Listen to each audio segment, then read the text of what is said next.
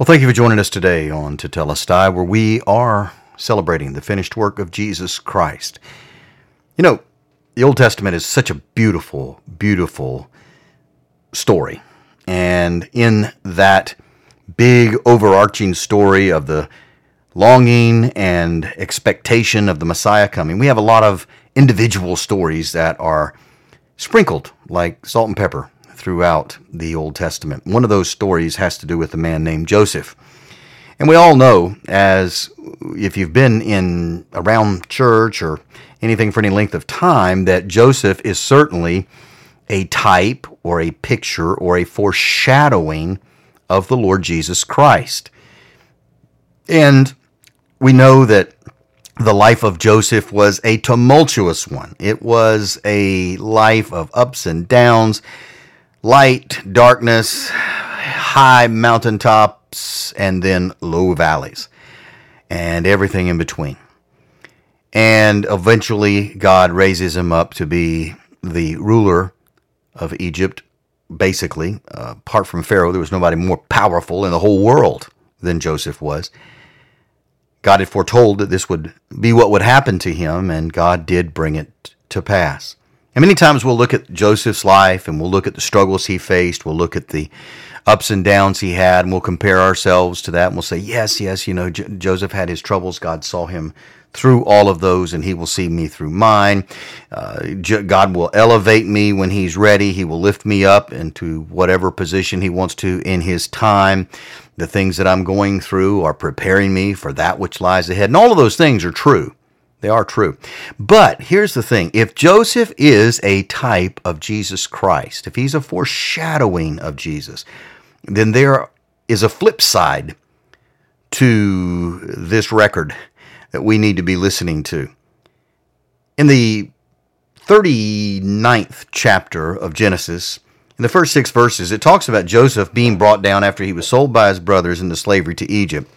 And Potiphar, who was an Egyptian official of Pharaoh, the captain of the bodyguard, brought or he bought Joseph from the Ishmaelites and he brought him down there. And the Lord was with Joseph, the scripture says, so he became a successful man. He was in the house of his master, the Egyptian. Now his master saw the Lord was with him, and how the Lord caused all that he did to succeed in his hand. So Joseph found favor in his sight and attended on him. And he appointed him overseer over his house, and all that he owned he gave into his hand. Now it happened that from the time he appointed him overseer in the house and over all that he owned, the Lord blessed the Egyptian's house on account of Joseph. Thus the blessing of the Lord was upon all that he owned in the house and in the field. So he left everything he owned in Joseph's hand, and with him there he didn't concern himself with anything except the food which he ate. Joseph, being a type of Christ, gives us a picture. Joseph is blessed by the Lord. Everything he touches is blessed by God. Potiphar sees that. He acknowledges that. He recognizes the blessing of God on Joseph and how Joseph is bringing blessing to Potiphar. Blessing is coming from the hand of Joseph to Potiphar and to his whole household because of Joseph. Because God was honoring Joseph. God blessed Joseph. God blessed everything Joseph did, and everything Joseph touched was blessed. And not only that, because of that reality, because Joseph had the blessing of God on him, and Potiphar's house was greatly blessed, Potiphar entrusted all of his life, for the most part, into the hands of Joseph because he knew it would be taken care of. He entrusted all that he had to Joseph. And the only thing he was concerned about with was what he was going to eat, the meals he ate every day. That's really all he, he even thought about. There wasn't worry or anxiety there. He knew they would be good, but basically, kind of, what do I want to eat today? That's pretty much all he focused himself with.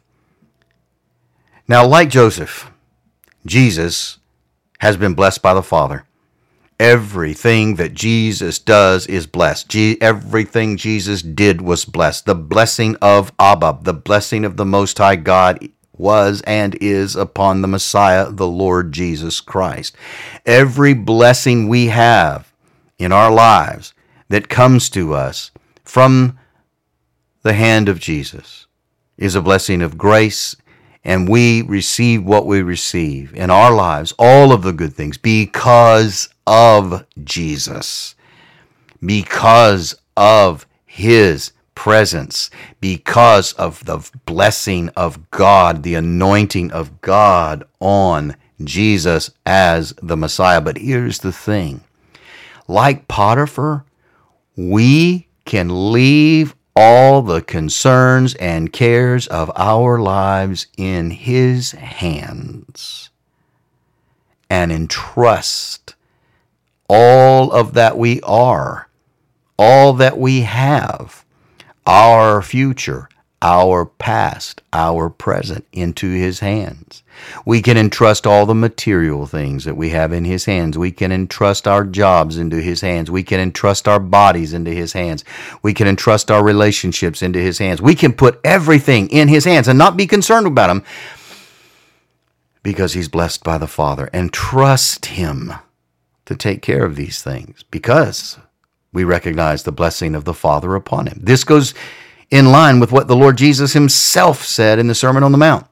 Take no thought about tomorrow. Don't worry about tomorrow. Don't worry about what you're going to eat. Don't worry about what you're going to wear. Don't worry about where you're going to live. Don't worry about all the things that you get so caught up in every day, concerned about the everyday worries of life. Don't worry about those things. You seek first the kingdom of God and his righteousness. And all this other stuff will be added to you. But do you trust that? You just seek me first. You seek you just you just seek to live in relationship with me, walk with me, talk with me, be with me. Seek the righteousness of God. The righteousness of God is the person of Jesus himself. We are clothed with his righteousness. He is our righteousness. We will do things, the works will flow that are good and loving from out of the context of our relationship with Jesus. Because He's given us His righteousness, we will act like righteous people. Won't be perfect people, but the acts of righteousness that will come from us come because of Him being within us and one with us. And we do those things from a place of love for Him and love for other people. But here's the thing do we really trust Him to take care of all these other things? Why do we spend so much time in prayer? God, give me get this. God, do this for me. I need this. I need that. I need this. And it usually has to do with food, clothing, shelter, money, material things, our physical existence. And Jesus has said, He's not forbidden us to ask Him for those things, but what He has given us is an overarching promise. Look, you just worry and be concerned about me and our relationship. You just enjoy that. Trust me, but trust me. To I know what you need. I know when you need it. I know where you will need it. I know where it needs to be done. I know how it needs to be done. I know the best way to go about getting it to you. I know all of those things. So do you trust me? Do you trust me? And he's promised that if we'll just trust him, he'll take care of all of those things. Why? Because like Joseph, Everything he does is blessed by the Father. He rules our life as Joseph ruled over Potiphar's household. Therefore, Potiphar need not have concerned himself with all those mundane things, because it was well taken care of in the hands of Joseph, just like my life and yours will be well taken care of in the hands of Jesus. Shabbat Shalom. I hope you have a great weekend, Lord willing. We will see you again on Monday. May the Lord bless you and keep you. May the Lord make his face to shine upon you and be gracious to you. And may the Lord lift his countenance towards you and give you his peace.